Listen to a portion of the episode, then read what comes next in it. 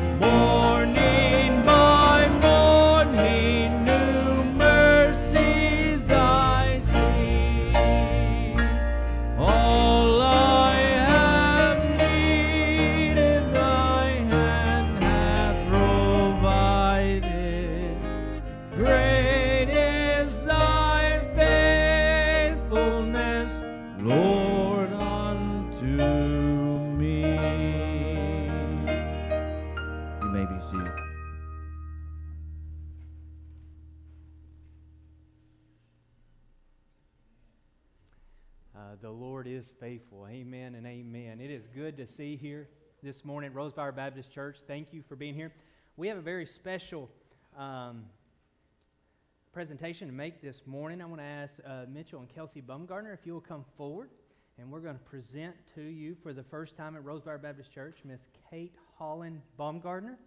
Uh, and we are going to pray for her and present her uh, her first New Testament from Rosebower Baptist Church. We're so thankful um, for this sweet family, uh, and we're excited for their second child now. And this is Miss Kate Holland. We'd like to introduce uh, to you this morning, and she is so precious, sleeping. Yes, absolutely. Well, we are so thankful for you guys, and our prayers are for you and your family on the days going forward as you get to have such a sweet family, and we're thankful for you guys. God has blessed you in an amazing way, and we are just blessed to have you here at Rosebower and your entire family. Uh, but we are going to pray for you guys and present you with this Bible, if that be okay. Let us pray. Lord, we love you and we praise you and we thank you so very much for your blessing, for you are the author of all things good, perfect, and holy. And God, we come and we give you praise and thanksgiving for the miracle of this life of Miss Kate. Lord, we thank you for Mitchell and Kelsey, and Lord, how you have bonded them together. Lord, I thank you uh, for the way that you've worked in their lives, Lord, and I thank you for their two kids now. And we just pray that you wrap your loving arms around them and you strengthen them, encourage them as they are parents um, and, and, and raising these two children, Lord, in this world that is very difficult and crazy and chaotic. But God, I know that by the power of your Spirit, you're going to lead them to guide their children in a way that is pleasing to you. And Lord, we come this morning and we pray specifically uh, for Kate, Lord. We pray for her days as she grows, and I pray for each and every milestone that she's able to hit with flying colors, Lord. And I pray that she grows and develops and gains the weight that she needs to. And we pray for the days when she rolls over, when she crawls, when she stands, when she walks. Lord, I pray for the day where she goes to school. And Lord, I pray for her friends that she may find godly friends with godly families, Lord, that she may develop even here in this, this church, God. We thank you for the babies that are here and all the friendships that will be made. Lord, we thank you uh, and, and we pray for the days as she's going to school. Lord, I pray for the days when she gets her license, when she graduates, goes to college, when you call her for the career that you have for her in her life, God. But most importantly, we pray for the day and time when she comes to know you as Lord and Savior of her life. God, we pray even now for her salvation, that you would convict her of her sins and draw her to yourself, that she may know you as Lord and Savior of her life, God. We pray not only for her physical development and her growth and her career and her uh, school days and all those kind of things, but God, most importantly, we pray for her spiritual development, for her salvation, for this household to praise you as Lord and Savior of their lives, God. And I pray that you protect her from this world around us. Lord, I pray that you protect her from Satan himself, who's always looking to uh, destroy and to kill and to steal. And Lord Jesus, we just pray that you set her aside for your work, for your will, and for your way, God. We ask you to use her for your glory, for your power, for your kingdom. Lord, we thank you for this miracle of life. We thank you for, your de- for all that you've done. But God, we know you're not done yet. And we thank you even now for the work that you're going to do in the days going forward. Powerful name of Jesus, we pray. Michael.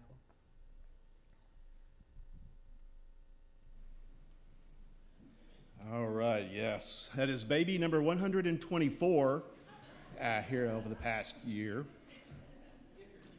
Yeah, yeah, if you're keeping count, that is. No, that we have been blessed. Oh my gosh, tremendously how wonderful God's been to us with all these babies. And uh, just, uh, you know, is, I'm, I'm, has anybody got named their kid middle name Rosebower yet?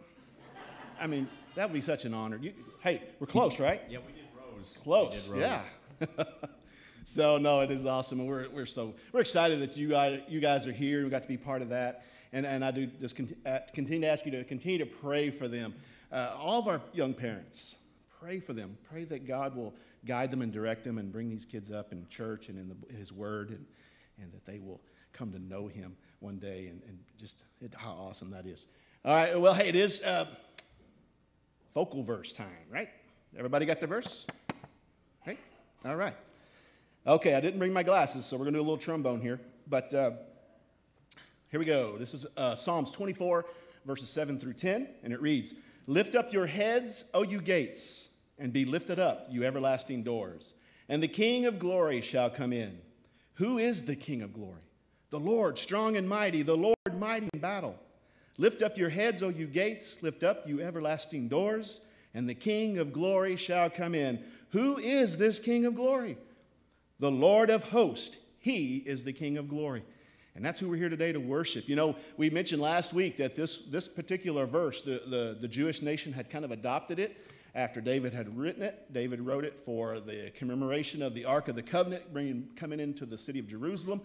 But the, the, uh, the Jewish nation, they adopted it as a form of worship, and they would use it, has been said, that on the first day of the week. On the first day of the week, this is the, the psalm they would use to worship with. And if you think about that, this was about the time that Jesus was coming in to the, uh, was coming into the city of Jerusalem on the last week of his life here on earth. Uh, so they could have very well been using the same verse, the same psalm to worship the Holy One coming in, and they didn't even realize it, didn't even know it. So it's not much of a stretch, uh, but it's, it's possible. So uh, we're going to begin with it as well as we worship. So be thinking on this, be praying over this, and hopefully you know the King of Glory as well. So open your gates, open your door, open your heart, and let him come in today. Let's pray. Heavenly Father, we thank you. We thank you for the many blessings of the day. We thank you for your love, your grace, your mercy. Lord, I thank you for all of our, our young families, our parents, our, the little babies. And Lord, uh, we, we just pray a special blessing over them and ask God that you will continue to be with our parents and guide them and, and direct them as they raise their families. Lord God. We, th- we pray for this time of service we pray, as we continue in worship and as we get ready to take up the offering, as we get to worship you uh, by giving back what you have given to us. We thank you for that. Lord, I thank you for uh, just we thank you for our children's church as they're getting ready to leave. We thank you for our nursery as they're already in there uh, and they're going, they're worshiping as well in their own way. Lord, we thank you for our worship team. We thank you for Justin, Brother Justin, as he comes here shortly. Lord, I just pray a special blessing over him and ask that you anoint him and use him in a mighty way today. But Lord, I pray that you will stir our souls in such a way that we'll leave here changed, that we'll go out in this world and be that witness and that example for you. And we pray all this in the precious, wonderful name of your Son, Jesus. Amen. All right, this next one we're singing, this is the song of the month. The name of it, This is Amazing Grace. As you sing these words and you uh, meditate on the message, just be so thankful of God's amazing grace on your life. And He's got that for all of us, whether you're a believer or unbeliever. He's He's waiting patiently right now for all of us to come to know Him. So let's all stand and let's sing. This is Amazing Grace. Who breaks the power of sin and darkness, whose love is mighty and so much stronger, the King of glory, the King above all kings.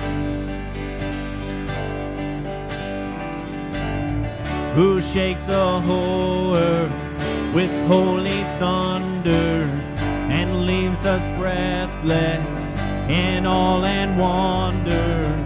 The King of glory, the King above all kings. This is amazing grace. This is unfailing love. That you would take my place. That you would bear my cross. You laid down your life. That I would be set free. Oh, Jesus, I sing for all that you've done for me.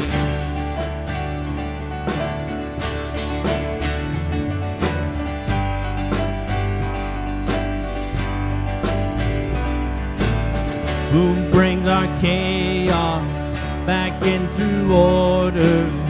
Who makes the orphan a son and daughter? The King of glory, the King of glory, who rules the nations with truth and justice, shines like the sun in all of its brilliance. The King of glory, the King above all kings. This is amazing grace. This is unfailing love. That you would take my place. That you would bear my cross.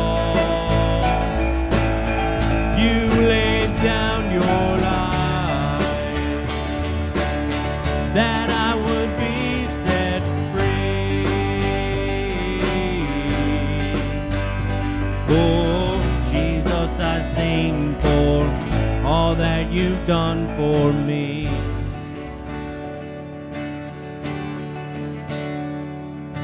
Worthy is the Lamb who was slain. Worthy is the King who conquered the grave. Worthy is the Lamb who was slain. Worthy is the King who conquered the grave.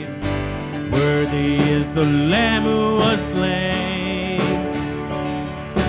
Worthy is the King who conquered the grave. Worthy is the Lamb who was slain. Worthy, worthy, worthy. Oh, this is amazing grace. This is unfailing love. That you would take my place. That you would bear my cross. You laid down your life. That I would be set free. Oh, Jesus, I sing for all that you've done for me.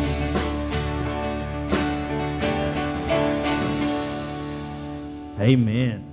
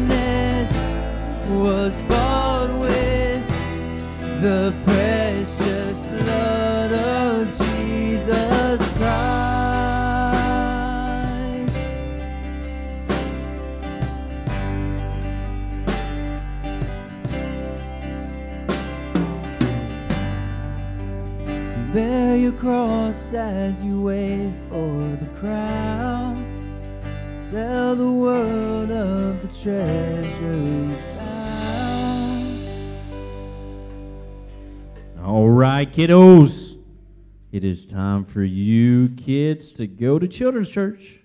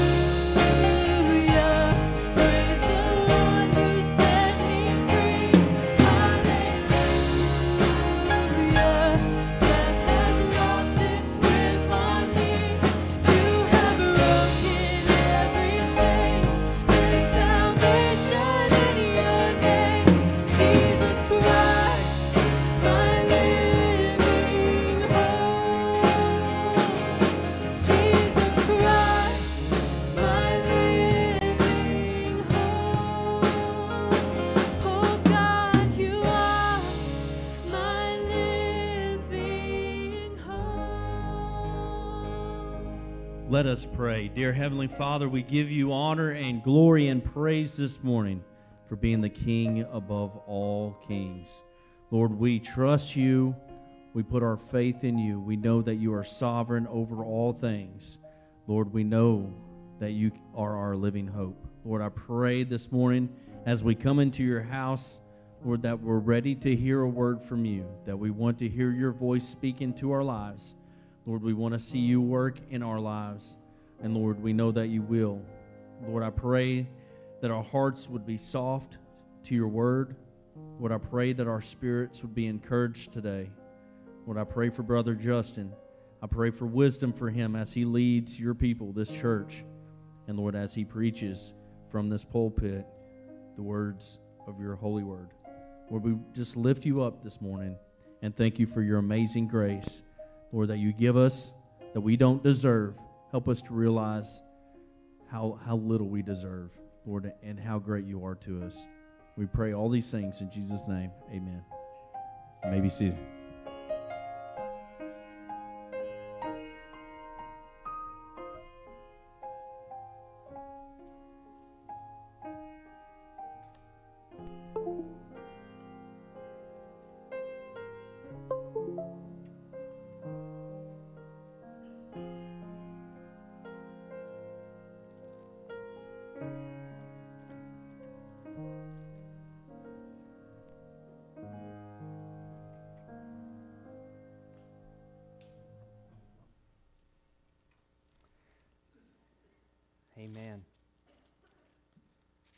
A joy it is to be in the house of the Lord with each of you this morning. We thank you for your presence, your attendance in God's house to worship our Lord and Savior Jesus Christ. Um, if you have your Bibles with you this morning, I want to ask you to turn with me to Esther chapter 4. We'll begin reading together in verse 1. So, Esther chapter 4, verse 1. We're going to jump back into our study of the book of Esther. Um, but before we do that, I want to share a couple of things with you. Um, the first thing I want to share with you is thank you so much for your prayers while I was away. I've been gone for a couple of weeks. Uh, was able to do the race in Ironman and September 25th, and then we had fall break vacation to the beach. And so I thank you.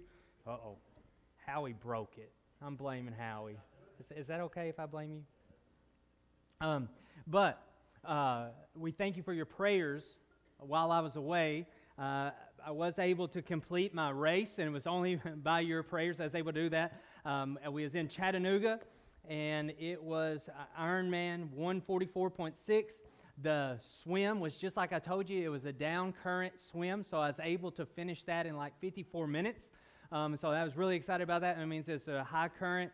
Uh, it was wetsuit legal, which means you get to put this wetsuit on that allows you to float a little bit better, it allows you to swim a little bit faster. And so, is wetsuit legal? Um, and number two, I was, I was able to fit in my wetsuit, so that's good because I hadn't tried it on since last year. Um, worried about that, but I got in um, and I swam 54 minutes, um, so that was good. About an eight minute transition, and then on the radar, it called for a little bit of rain that day for about a 30 minute window, is what it said.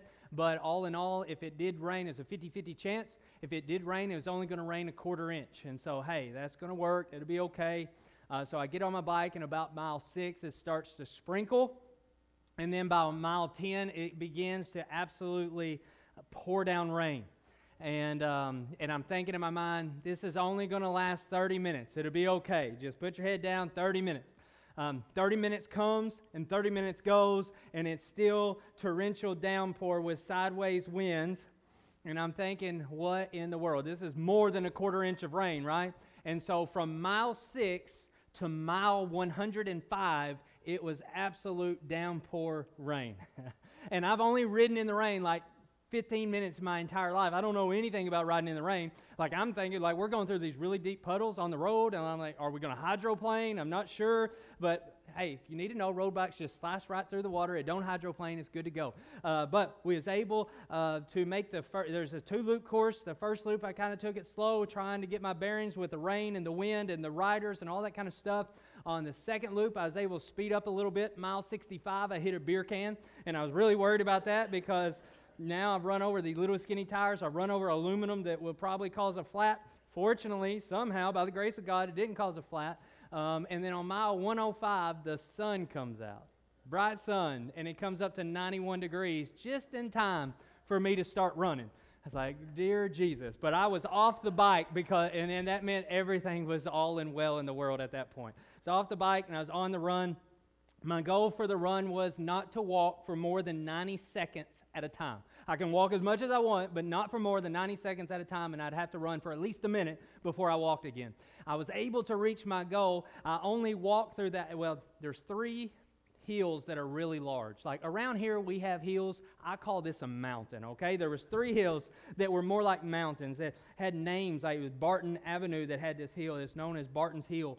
Um, so my game plan for those was to walk up them because I was just going to waste energy if I'm trying to run up that and it was going to kill me. So I did walk those and I walked through the aid station, but I never walked for more than 90 seconds at a time.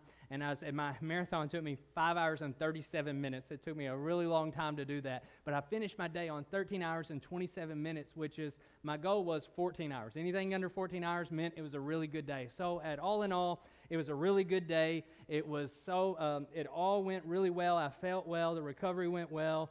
Uh, thank you for your prayers while I was away. And like, since it went so well, I really think I should do one more. Just one more. what do you think? Just one more. I, I, I was getting better as we go. Kendra does not approve of that.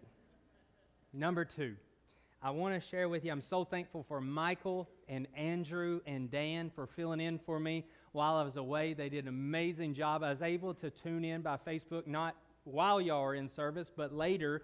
And I, for, first of all, I'll tell you, it's not the same being at church on Facebook, right? When you're watching it on Facebook, it's not the same. But I was able to at least listen to messages, listen to songs, things like that, and they did an amazing job, and I'm so thankful for them filling in while I was away. We have so many good and godly leaders at Rosebower Baptist Church that we are tremendously blessed with young men and older men that are good and godly leaders that we should thank the Lord for every day. We are tremendously blessed here at Rosebower by all of these leaders, and we're so thankful for them because God has been gracious and God has been kind, and He's allowed them to be in our church at this moment and this time, and we just need to give God praise and glory for that because that is not the case with every church you go to. I promise that. Promise that. And we're so thankful for these men and the ways that they have filled in and for their families as well. And so, thank you guys for filling in while I was away. Thank you for allowing me to be gone. But now we're going to jump back into our study. and the book of Esther. I'm going to do a little bit of recap just in case you slept since the last time we've looked at Esther, uh, the book of Esther. If you remember in Esther chapter 1, it began with King having this really big party. King likes party, right? Ahasuerus, he likes parties. He has this big party. He has a little bit too much to drink, and then he commands his wife Vashti to come and parade herself around for everyone to see how beautiful she was. And Queen Vashti does what any reasonable person would do, but she says no. And the king has never had anyone tell him no. And so he don't know what to do. And, and while she says no, one of his buddy leans over and says, if I was you, I wouldn't put up with that. If I was you, I would let her know who is the head of the house. If I was you, I'd tell you what I would do. I'd get rid of her. And so the king dismisses his wife because she disrespected him and said no to his command. And so now he's without a wife, he's depressed, he's lonely, and one of his buddy comes up to him again and gives him an idea and says, "Hey, what you need to do in order to find a new wife, I know you're miserable, I know you're sad, and what you just need is a new wife. You get a new wife, everything will be happy and you'll you'll find joy again. And so the way you need to find a wife is you need to have this contest. Invite all of the virgins and all the ladies of all the provinces to come, and the most beautiful one you find, you can choose her as your wife. The king likes this idea, and so he has this beauty contest. And there's a, a girl by the name of Esther that is taken to be placed in this contest. Esther is a Jewish orphan who has been raised by her older cousin Mordecai. Esther is absolutely beautiful, is what the Bible says. That she is beautiful and she overwhelms the king by her beauty, and the king selects her to be his bride. Esther becomes the queen of all of Persia. She is now the queen. And now, what we remember about Mordecai, her cousin, and Esther is at this time they're outside the land that God had given them. They are away from God and they're in disobedience to God. And now Esther is marrying a pagan king. The people of God who stayed back in captivity and didn't go to rebuild the temple of God, they are not in a good spot in the history of God's people. But then we're introduced to a man named Haman. Haman is an evil and wicked man. He is promoted to the second in command of all of Persia. Mordecai is angry that he wasn't promoted, and he decides he's not going to bow down to Haman. Not in worship of, but respect of. I'm not respecting this guy. I deserve the position because remember, Mordecai is the one who unraveled the plot to have the king assassinated. He ultimately saved the king's life, and the king didn't do anything to reward him or even recognize him. And so he's kind of put off that Haman, who didn't do anything for this position, got promoted into it, while he saved the king's life and he didn't get promoted. So Mordecai says, I'm not going to bow down to this guy. He don't deserve to be bowed down to. Who is he? This makes Haman angry. it makes Haman angry. So angry that he don't want to just kill Mordecai, but he wants to kill all of Mordecai's relatives. Anyone that is kin to or connected to Mordecai, he wants to have him killed. So he comes up with this plan. And this plan is to get the king to sign off on a decree to kill off all of the Jews, to annihilate all of the Jews off uh, out of the provinces and off of the land. So Haman goes to the king and he don't he's not completely forthright with the king. Remember that? He just says hey there's a certain group of people that they're kind of revolting against you. They're not following the rules. He kind of lies about it. And he doesn't ever tell them it's the jews. He just says there's a group of people. And he says how about we get rid of these group of people and I give you the money that they have in their possessions as payment to you. It's going to be good for you, king. This was speaking the king's language, Ahasuerus. He likes power and he likes money. And so he signs off on the decree to have every Jew in the land killed and exterminated, to annihilate the Jews on a certain month, on a certain day.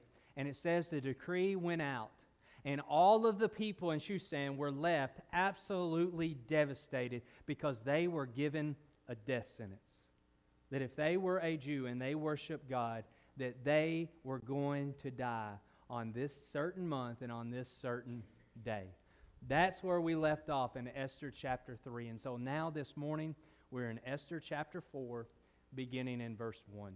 Would you stand to your feet when we honor the reading of God's Word?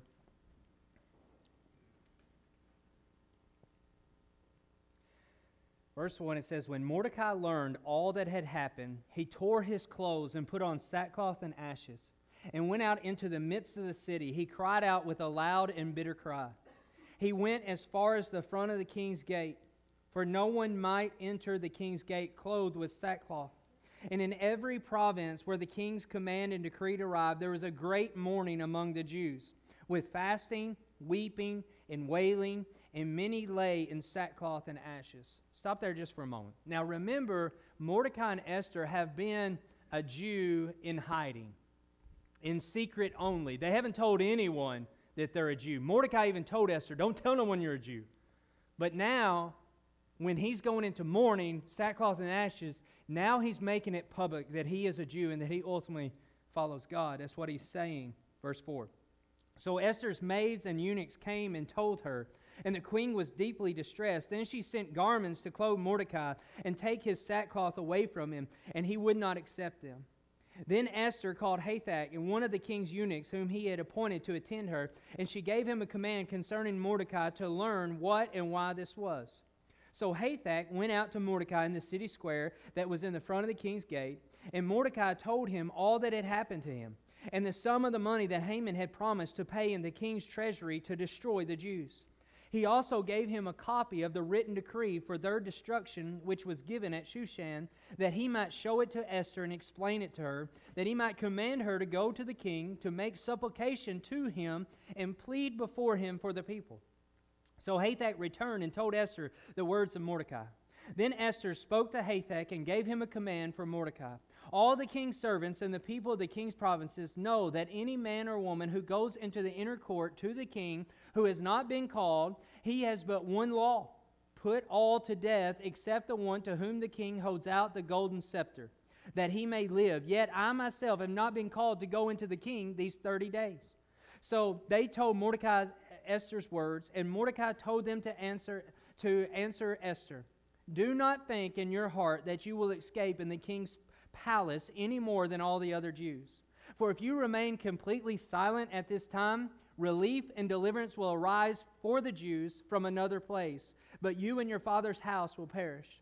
Yet who knows whether ye have come to the kingdom for such a time as this?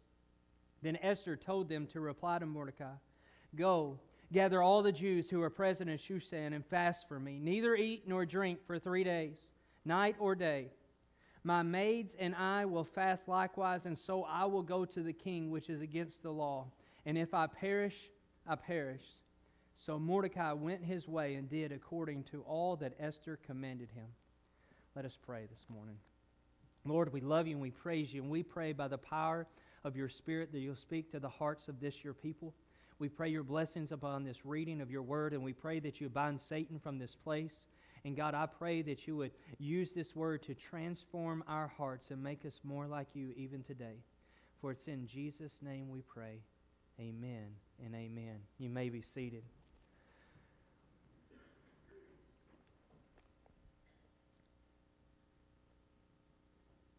There is so much going on in even this short chapter.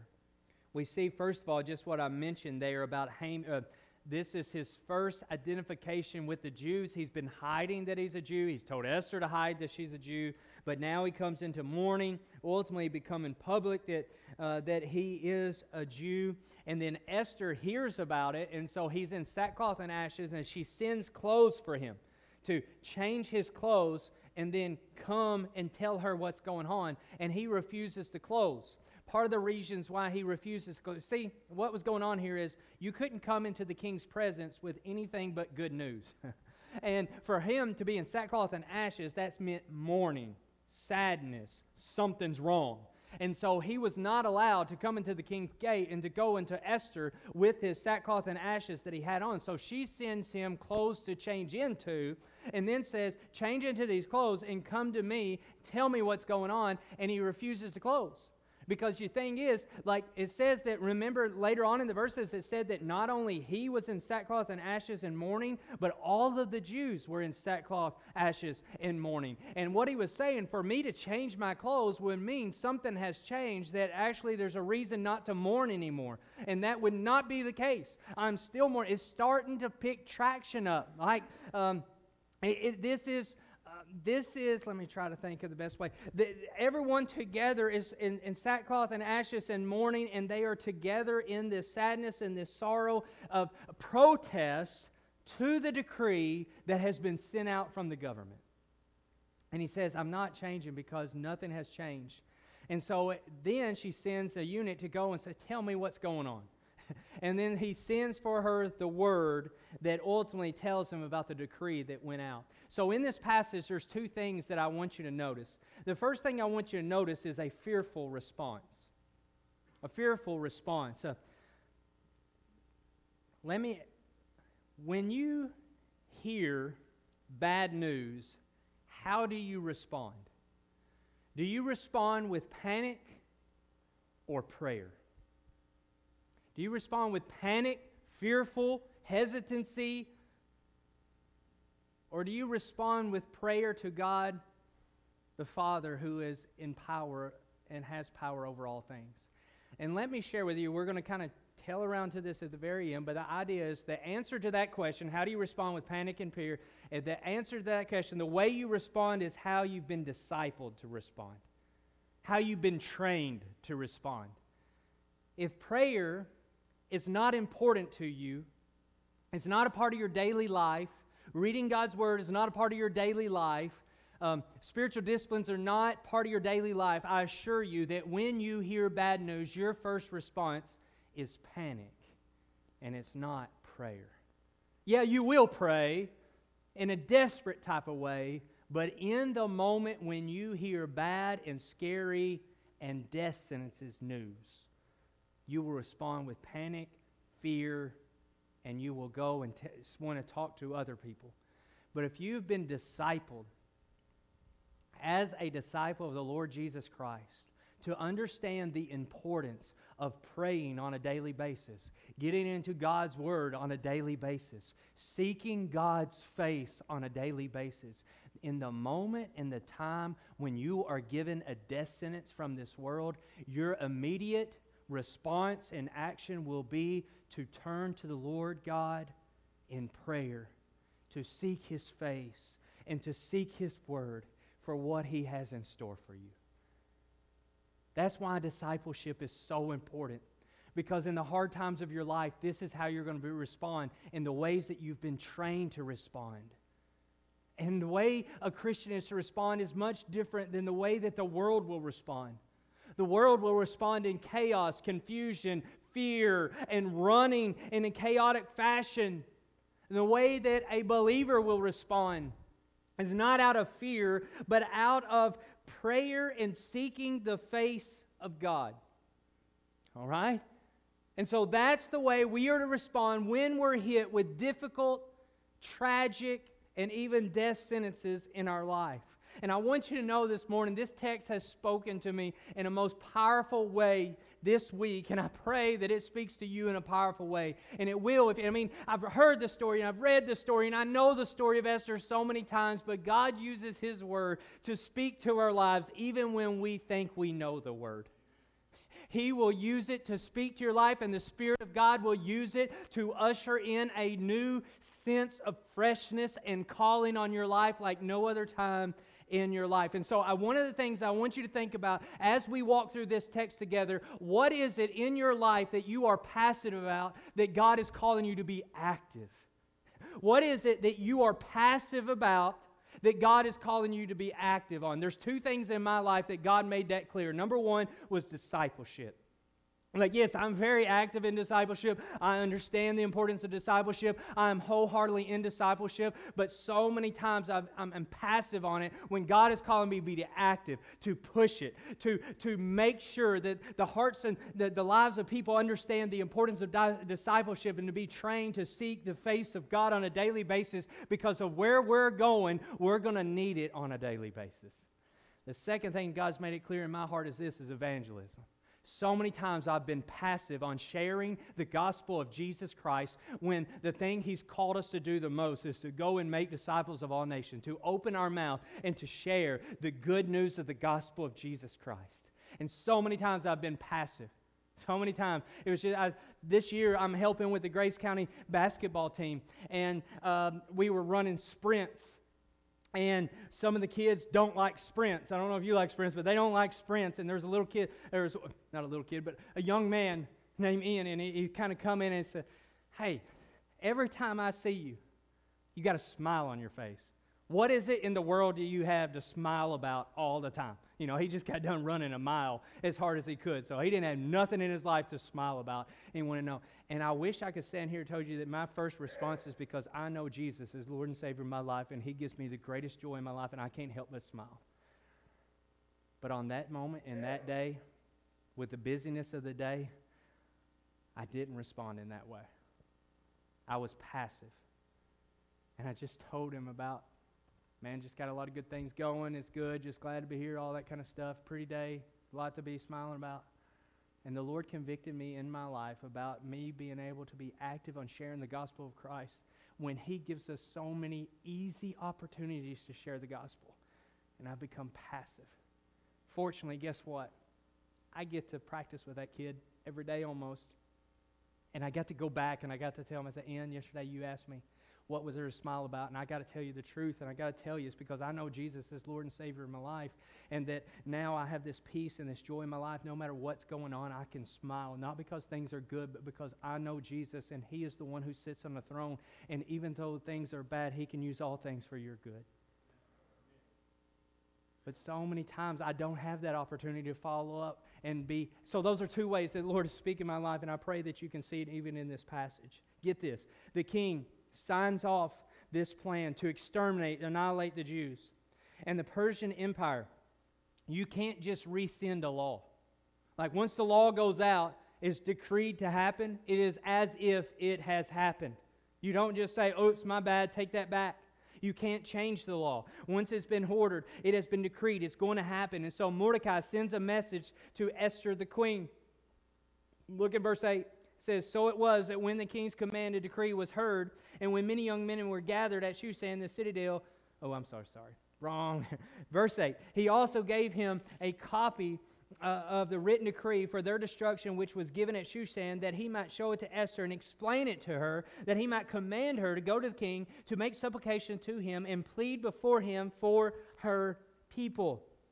Get this, the first thing I want you to notice Esther doesn't even know the decree has went out. You notice that? She don't even know it. She is in the palace. she is there where all the decisions are made and all of the things go out from and she's there and she don't even know that the decree has went out. So number 1, one of the takeaways for us is this, don't always assume that the people maybe your boss knows everything that's going on or maybe in church that the pastor knows what's going on. Something's going on. Don't assume, well, Justin knows. No.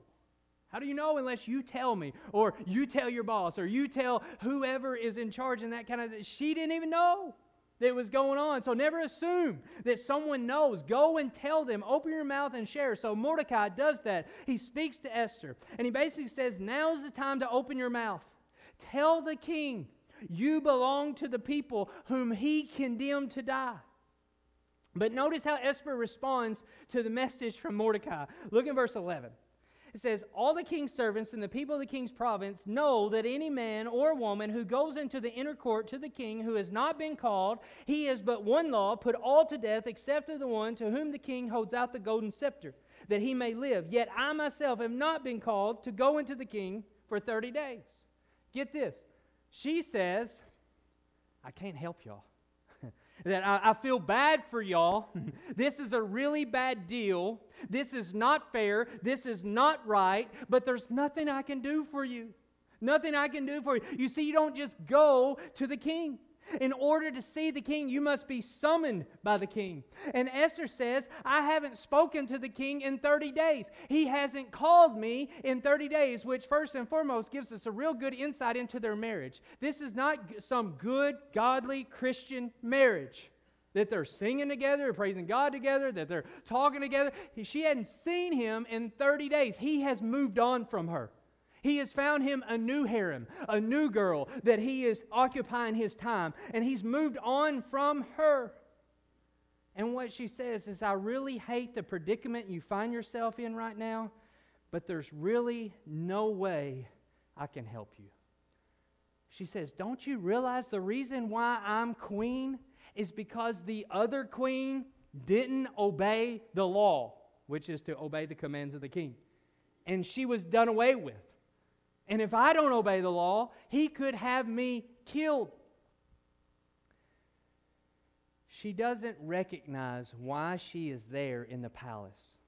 Here she is living large as queen. She's living in a palace. She has servants. She has wealth. And she knows to go to the king to tell the king that she is a Jew would jeopardize all that she has, all of the wealth, all of the good things that she enjoys, and the servants. And so she says, I'm sorry, Mordecai, but I can't help you. Her response was a very fearful response, and she's only thinking about herself. She cannot think about the 1 to 15 million Jews that are in the provinces. She is only thinking about herself, her safety, and her fear. That's Esther's heart. That's Esther's attitude. Then Mordecai responds in this way. Look at verse 13. And Mordecai told them to answer Esther, Do not think in your heart that you will escape in the king's palace any more than all the other Jews. You see, she felt like she was in the king's palace and she was safe. She thought she was in a place where nothing would happen to her. But Mordecai rightly tells her, Don't think just because you're living high and mighty that this decree will not catch up with you. For you are a Jew just like me. You are a Jew just like all these others that's going to be done away with, that are going to be killed. And just because you're living in the palace doesn't mean you're safe. Verse 14. For if you remain completely silent at this time, relief and deliverance will arise for the Jews from another place, but you and your father's house will perish. Yet who knows whether you've come to this kingdom for such a time as this? Mordecai, her father figure, in no uncertain terms tells her, although God has blessed you and has put you where you are, it doesn't mean he needs you. and that sounds horrible at first, maybe even the way I said it, but I want you to see the truth in this passage because what is true for Esther is true for every one of us as believers. Every one of us in this room this morning, God has blessed us, and God's desire is to use us for His glory, for His kingdom. He has a plan to use us, He has a purpose to use us, but if we refuse to be used by God, we refuse to obey the commands of God, then He has another route that He will take. Because man cannot thwart the purposes and the promises of God. So if He's calling us to go and to do and be active and not be passive, if He's calling us and we refuse to obey, then He will use another to do what He's called you to do, and you will miss out on the blessings that He has for you in this life, but not only in this life, but in heaven. We're going to see this in just a moment. What the Bible is very clear about is that when we get to heaven, there will be rewards passed out by our faithful obedience. And when we have been passive, when He's called us to be faithful, when we have been passive and when He's called us to be obedient, that when we get to heaven, He's going to be passing out rewards. And there's going to be many of us who were passive instead of obedient that won't have the rewards that He wanted for us because we disobeyed His call. He has a purpose for us. He has a plan for us. He wants to use us. But if we refuse to be used by God, we will miss out on the blessings that He has in store for us. Mordecai tells Esther, the reason why you were placed in this kingdom, there is a reason why you were placed in this kingdom. There is a reason why the king selected you. There is a reason that God has blessed you. There is a reason to advance the purposes of God and to deliver the people of God. And, it's, and what is true for Esther is true for every single child of God. Each of us has been placed where we are in this moment, in this time, for a purpose. There is nothing God does in our life that doesn't have a purpose. And that fuels me. I don't that excites me. I love purpose, meaning, value. That's what is right up my alley. And that's what we learn in scripture is that there's no time on earth that you're placed in a place for no reason. He is using every circumstance, every detour, every delay, every diagnosis for a purpose. There is no pain that is without a purpose. He uses it all, he uses it all for his glory and our good to advance his kingdom and his divine purposes. So what that means is we have been blessed to be a blessing. We as individuals and we as a church, we have been blessed to be a blessing. And we want to um, we, we want to bless others as we have been blessed. That is a blessing is enjoying experiencing and extending god's goodness. And don't miss that last part. If you take god's blessing and just hold on to it you become selfish with God's blessing in your life and you don't extend it and you don't share it, then you're going to lose your ability to be used by God. The blessing of God is given to us to be a blessing to others. That yes, it is a blessing to us that we enjoy. Yes, it is a blessing to us that we experience, but it's also given to us that we may extend the blessing of God to another. That is part of our vision statement, right? Equip, uh, establish hearts, equip homes, extend hands. That's what it means, is extend the blessings of God to a lost and dying world. the blessings of God that has come to us, share with a lost and dying world. At Rosebower Baptist Church, we've done that in so many ways, but here recently, one of the ways that we've done that is we've taken a bus that we haven't used very much, and we gave it to a church who is in need that is using on a weekly basis right now. That is one way we have been blessed by God that we've extended and shared with another. That is one way that Rosebower has been a blessing to another.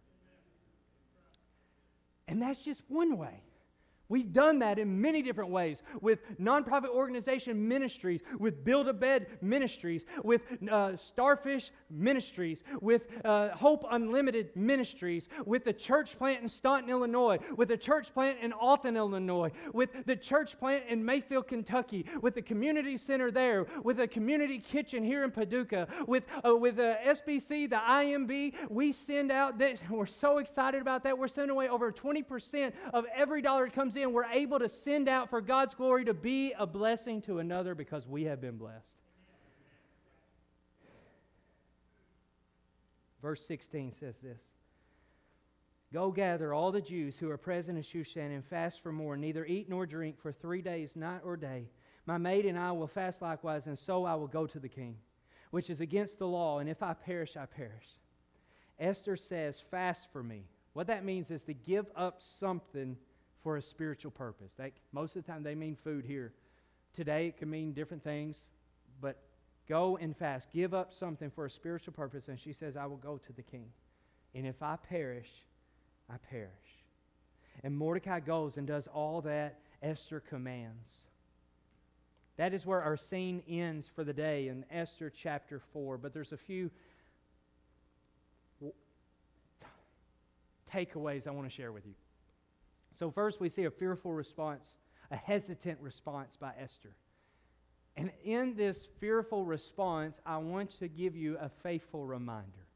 A few faithful reminders that were, that were really pointed out to me in this passage this week is that, that Scripture is clear. There's coming a day when the Lord will pass out rewards in heaven for faithful service, and some believers will miss out on the rewards in heaven and the blessings on earth because they were fearful rather than faithful.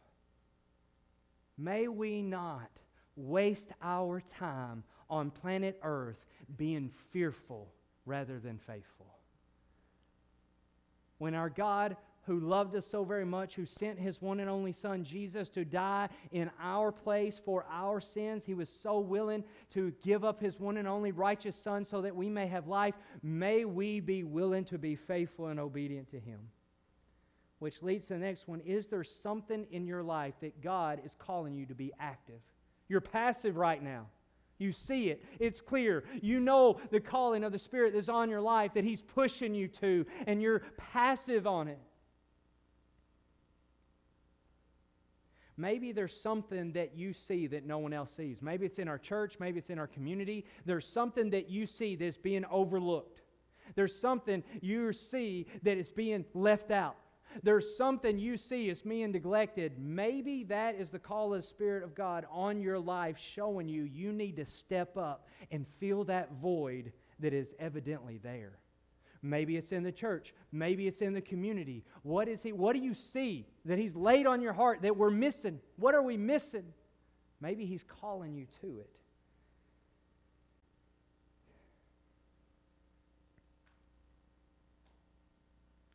What does God have for you to do right where you are?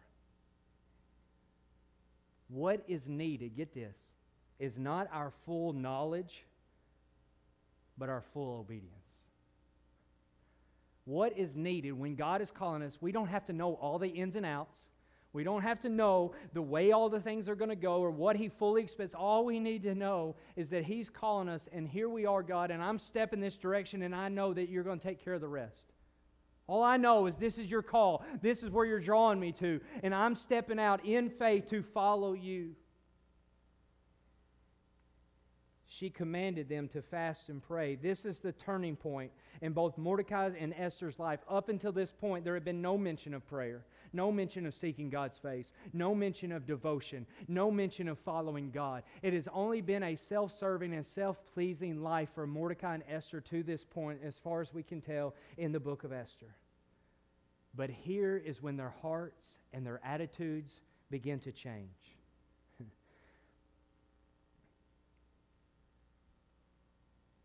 Here we see fasting and prayer, and, and then as we see fasting and prayer, we see their attitudes begin to shift.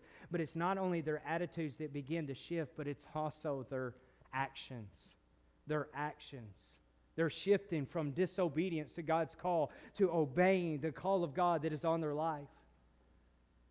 What is it that God has impressed on your heart that is leading you to this morning that you've been passive about, that you've been hesitant about, that you've been fearful about? Has it been sharing the gospel of Jesus Christ? Has it been discipling others and being discipled yourself? What is the call of God on your life that you're so fearful about, that you're so in your mind saying, I can't do that because.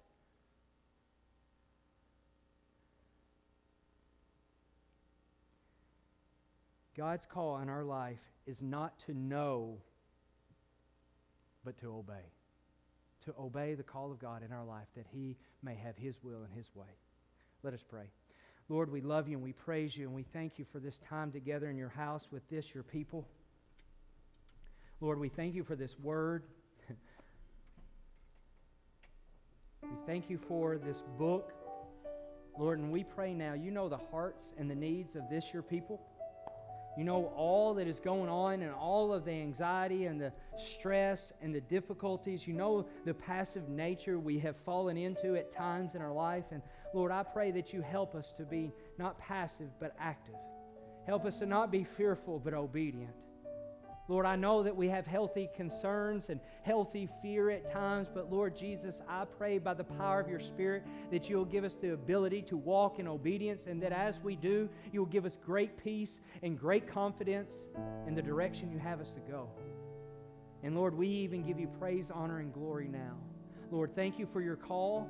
Thank you for the direction. Thank you for your clarity. Lord, thank you for uh, constantly using us for your glory and for your kingdom, God. And I pray that you don't stop now, but may you continue to use us at Rosebower Baptist Church for your kingdom that you get the glory and honor you deserve. Lord, if there's one here today that their fearful response has been obeying the call of salvation that you have on their life, Lord, if there's one here that is far from you, that is not obeying you, that is not acting in faith, God, I pray that today would be the day that they'd repent of their sins and they place their faith and trust in you as Lord and Savior of their life. God, I pray today for salvation in your house. And Lord, I pray for the ones that don't know you. God, I pray that you would burden our hearts at Rosebower Baptist Church for a lost and dying world. Lord, I pray that you would bring us to our knees, that we would cry out to the only one that has the power of salvation, which is you, God, our Heavenly Father. Lord, I pray that you bring us to our knees, that we cry out to those who don't know you. Lord, even today, help us to pray for those that are lost. For it's in Jesus' name we pray. Amen. Amen. Will you stand to your feet and respond in a way that's pleasing to the Lord? All to Jesus I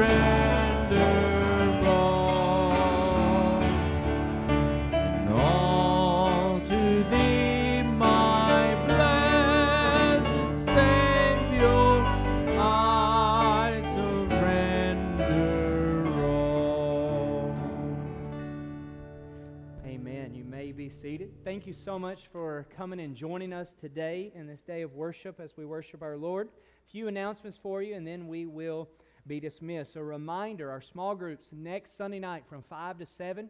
Um, come and join us. We have a meal at 5, classes at 6, uh, uh, place for your children. So next Sunday night, October 16th, is our small groups. And then also next Sunday morning begins our Boys and Girls Extreme Sunday School class. This is for ages first through sixth grade. Um, we're going to be meeting upstairs. We're going to be learning about the gospel. And so I want to invite you, uh, if you have children through that age, please get them here for the next six weeks. As you can see there, uh, we're going to be looking and taking a deep dive into the gospel, understanding what that is, memorizing scripture. It's going to be good. And so I want to invite you to come and uh, have your children here for beginning next week, October the 16th.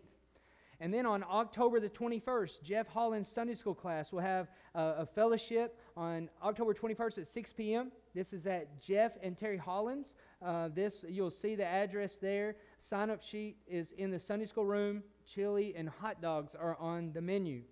And then trunk or treat, October the 28th from 6 to 9 p.m. This is at the Reidland Farley Ballpark.